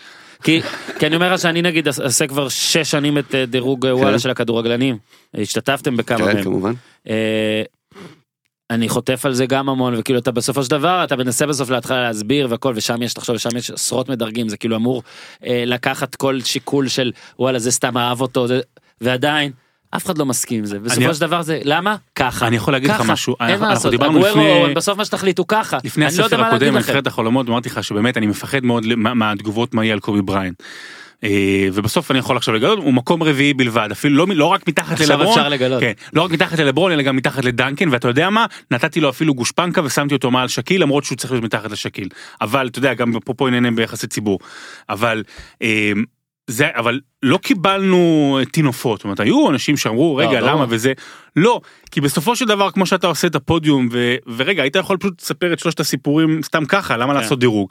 דירוג הוא כדי למשוך לכם את העין, ולמשוך לכם את האוזן, וזה מוסיף עניין ואקשן, אבל באמת בסופו של דבר, מי שיכנס ויקרא את הסיפורים, גם יחווה, אני מקווה, איזושהי התרגשות נוסטלגית, או מאנשים שהוא רואה היום איזושהי התעצמות, או מחשבה שהוא לא חשב עליה, ובאמת הדירוגים זה רק איזושהי רמיזה, איזשהו תירוץ למשוך לכם את העין, כדי ליהנות מהסיפורים, אז הוא נכנס, לא נכנס, זה באמת באמת פחות משנה. אני חושב שקודם כל, נגיד אגוארו אורן, אני מן הסתם ברור שאוהב את אורן פי אלף, ואני חושב שבסופו של דבר אולי הייתי בוחר באגוארו, אבל אני לא יודע את כל המשתנים שלכם. לא, אבל נגיד, הוא לא הצליח באירופה. נכון? הוא לא הצליח עם הנבחרת. הוא נמצא בקבוצה מאוד מאוד, אתה יודע, מאוד מאוד מוכשרת, למשל, למרות מה שאגוארו, אתה יודע, אני אומר, מצד שני, יש לו קצב ש... לא הצליח באירופה זה... לא, אנחנו עושים את זה, כן, בצ'מפיונס, לא בישראל. לא, בהתחלה חשבתי שאתה אומר על אוהן מחוץ לאנגליה, אבל לא הבנתי את זה. לא, שם הוא נכשל, אבל, הנה, אוהן היה שחקן השנה בעולם, אנשים לא זוכרים את זה ב-2001, הוא הוביל את ליברפול לטרבל הקטן, של גביע וופא, גביע ליגה, סבבה, הוא עשה 3 בחמש אחת על... לא, אני אומר, זה אי אפשר, אתה צריך לבחור בין קריירות לרגעים. זה קשה, אבל זה כיפי מאוד. מה שרציתי להגיד לפני שאנחנו פה, זה, אני בעיניי, קודם כל, אני אוהב את הקטע של 94, בעיניי שוב, זה דור שאתה מתחיל באמת לא רק לראות, אלא גם טיפה יותר להבין, לפחות אני מדבר פה באופן אישי, אני את המונדיאל הזה גם זוכר, אני כילד אהדתי את נבחרת איטליה, אהדתי את רוברטו באג'ו, איפה שהוא שיחק, פשוט, וזה גם הדברים שאין לך איך להסביר. אני עכשיו מת לדעת, נגיד יש לי עכשיו ילד, מת לדעת מי השחקן הראשון שהוא יואב באמת, דירבלק לא יהיה כזה, ואתה יודע, אני כזה כל הזמן עושה כזה שיובד בכדור כזה, ושאי תפסיק, אתה הורס אותו, ואת רוברטו באג'ו, זה האיש שלי, אתה מבין? זה השחקן שלי, עם צמא בלי צמא איפה שהוא היה, גם שלי. ואת זה אני לא יכול לשכוח, ש-94 ראיתי עם סבא שלי, את הגמר, שהוא רצה את ברזיל, ואיך זה נגמר עם רוברטו באג'ו עם הביתה שם לשמיים, שעד עכשיו הברזילאים אומרים שארדון סנה איזה מדהים זה הזיכרון הזה, כי אני קצת יותר מבוגר מכם, ואני הזיכרון שלי זה גמר יורו 88, שראיתי עם סבא שלי ההולנדי, שנינו היינו בעד ון בסטן, ואז הבאג'ו שלך זה הוון בסטן שלי. אז אני ב-92 ראיתי ובכיתי. אז אני כתבתי את הפרק על רוברטו באג'ו, ואני גם כמוך, זאת אומרת, בדעה על הרגע הזה, דרך אגב, מקצועית, אם רוברטו באג'ו אתה מכניס את זה ואיטליה מנצחת, הוא היום כאילו, באמת, הוא ברמת הזידן, רונלדו, שמה, לא, מסי. לא, נכון, זה יש... אנשים לא זוכרים מה שרוברטו באג'ו עשה במונדיאל 1994, זה היה ברמת מרדונה 86, כל שלב, וכמעט ומעלה, כל שלב, צמדים נגד ניגריה, דקה 90 בערכה, נגד ספרד, נגד בולגריה, עם שער מדהים לרוחב, באמת הוא היה פנומנלי, הוא היה שחקן השנה ב-1993, שחקן השנה העולם האחרון שזכה בגלל, יחד עם רואן, עם גביע וופא זה היה, והוא גרם לי להתאהב בכדורגל, זאת אומרת הוא גרם לי להתאהב, ואני יכול להגיד לך רוברטו באג'ו, שזה היה הדבר האחרון ששינינו את הדירוג שלו, העלינו אותו עוד אחד למעלה. אופה, כמו בליכוד שבדקו בפריימריז, תראה, אני מבין פוליטיקלי פתאום וזה. אוקיי, זה נתתי לכם, ועכשיו לסיום אני אתן לכם גם את המשחק. יש לכם משחקים, או זה גמרים? מה יש אצלכם? יש לנו גמרים. גמרים, אז אני אתן משחק, אוקיי? משחק שעד היום, אם אתה אומר לי, מה המשחק הכי גדול, אוקיי? אז זה ליברפול ניוקאסל 4-3, זה נראה לי בחירה די קלישאתית, כמו שהסרט חומות של תקווה, אבל גם את זה ראיתי אצל סבא שלי בבית, היינו חברים ממש טובים. פאולר יוצא, קולימור שם בסוף, אני עד עכשיו זוכר לך גול, והמצלמה זזה לגמרי, שזה דבר שבאנגליה קורה, וכל כך אהבתי את זה, ואני אגב רציתי להמליץ לכם, לאנשי צ'רלטון, שנכון שעכשיו העמדות יציבות יותר, והכל זה, אבל אתם חייבים להגיד לצל אביב שלכם, להחזיר את זה, אם אפשר, את הרעד של המצלמות, למרות שבישראל אין... כן, אבל עכשיו כבר אין רעד יותר, תחזירו את הרד, זה מעולה, בעיני הייתי עושה אפקט כזה, כאילו אתה אומר, וואי, זה פשוט אדיר. זה מעולה. במגרש בסכנין, בעמדה החדשה, יש את המצלמה, היא עומדת שם לבד, ליד העמדת השידור, פשוט להזיז את זה. חושב שגם ליברפול הובילה 1-0, ניוקאסל עשתה 2-1, פרדיננד, ג'ינולה, תבין, רק אדירים, רק שחקני טופ מנג'ר, כבשו, פאולר השווה 2-2, אספריה, 3-2, ואז קולימור 68 ודקה 92, והיה ביניהם עוד 4-3, קרוב לזה. כן. ולא אשכח את זה המשחק שלי, מבחינת גמרים אני מניח שגם, טוב, יודע מה, יש שתי אופציות למקום ראשון בדור הזה, בעצם שזה גם קשה ביניהם. נכון. נגיד איזה... זה גמרים הכל דרך, אבל לא שתנשם, כאילו, גם יורו, מונדיאל, כאילו, לקחנו את כל הגמרים, כל גמר אפשרי. למרות שרוב הגמרים של היורו ושל המונדיאל הם לא טובים. כאילו מבחינת תוצאות, זאת אומרת 1-0. אתה אומר המשחק הכי גדול שלך, המשחק הכי גדול שאני זוכר. זה בטח 0-0, נכון? לא, זה ה-3-0 של צרפת על ברזיל. כן, זה גדול. בגלל כל מה שהיה שעה לפני. לא התכוונתי לזה, זה גמר טוב, יחסי עם סיפור. המון גמרים נגמרו ב-1-0. אבל זה גמר טוב, לא ברמת הכדורגל. ברמת המיתוס, כל מה שהיה שם. מיתוס, בדיוק, אתה מבין, אז בגלל זה, מבחינתי, זה... לא, זה טוב, זה לג'יט. 3-0 זה לג'יט, אבל אני חושב שמן הסתם, גם אני לא יודע את הדירוג, אבל אני מניח שה-3-3 ויונייטד ביירן זה הטופ-2 של הגמרים, כאילו קשה לי מאוד לראות זה אחרת, ואני בטוח שזה לא הורס לכם, כי כל מי שחי... יהיה מוזר, נראה לי, שבדיוק שמשהו אחר ייכנס לפני דבר. כן, אני גם... רמי וייץ גם היה פה, לפני איזה 4,000 פרקים, ושאלנו זה, ואני... התוודעתי בפניו שהגול הראשון שלו העיר אותי, הראשון של שרינג'ם, העיר אותי לסולשר, אז מזל, תודה רמי, זאת עוד הזדמנות להגיד, וה3-3 שזה גם תמיד נורא נחמד, אתה יודע, יש את הגולים הנשכחים, היה שם גול ביירן הובילה 1-0. בסלר, לא? בסלר. הייתה טעות קשה של שמייקל. וזה מין כזה משהו נשכח, אבל מריו בסלר הבקיע גול בגמר ליגת אלופות. גם המון דברים קורים, מן הסתם פרגוסון, אולי היינו קצת סופרים אותו טיפה אחרת, אם לא היה את זה, לך תדע, אתה יודע. זה אבל, תשמע, כל ה-what ifs האלה, מה הקוראים, זה בעצם הדברים הכי אדירים שיש. וזה עוד משהו שאנחנו צריכים להגיד על הספר, או איך אפשר, או מה אפשר, או לינק, או משהו, נשים בטוויטר? נשים בטוויטר לינק, עדיין אפשר 7 ימים, עוד עד האדסטארט כאמור לרכוש את זה, דרך האדסטארט, אגדות דשא, עוד, אני מקווה חודש וחצי, זה גם יהיה בחנויות, ובאמת, ספר, אני קורא לו בגאווה, ספר שירותים. זה לא, אתה לא מתחייב לספר, אתה נכנס, 2-3 פרקים, יש גם ברקודים. הבעיה שיש לי כבר 4 כאלה בשירותים, בסוף התעצבנו עליי. אוקיי, אולי נדיח מישהו בשבילכם. בסדר גמור, אסף כהן, דן קשן.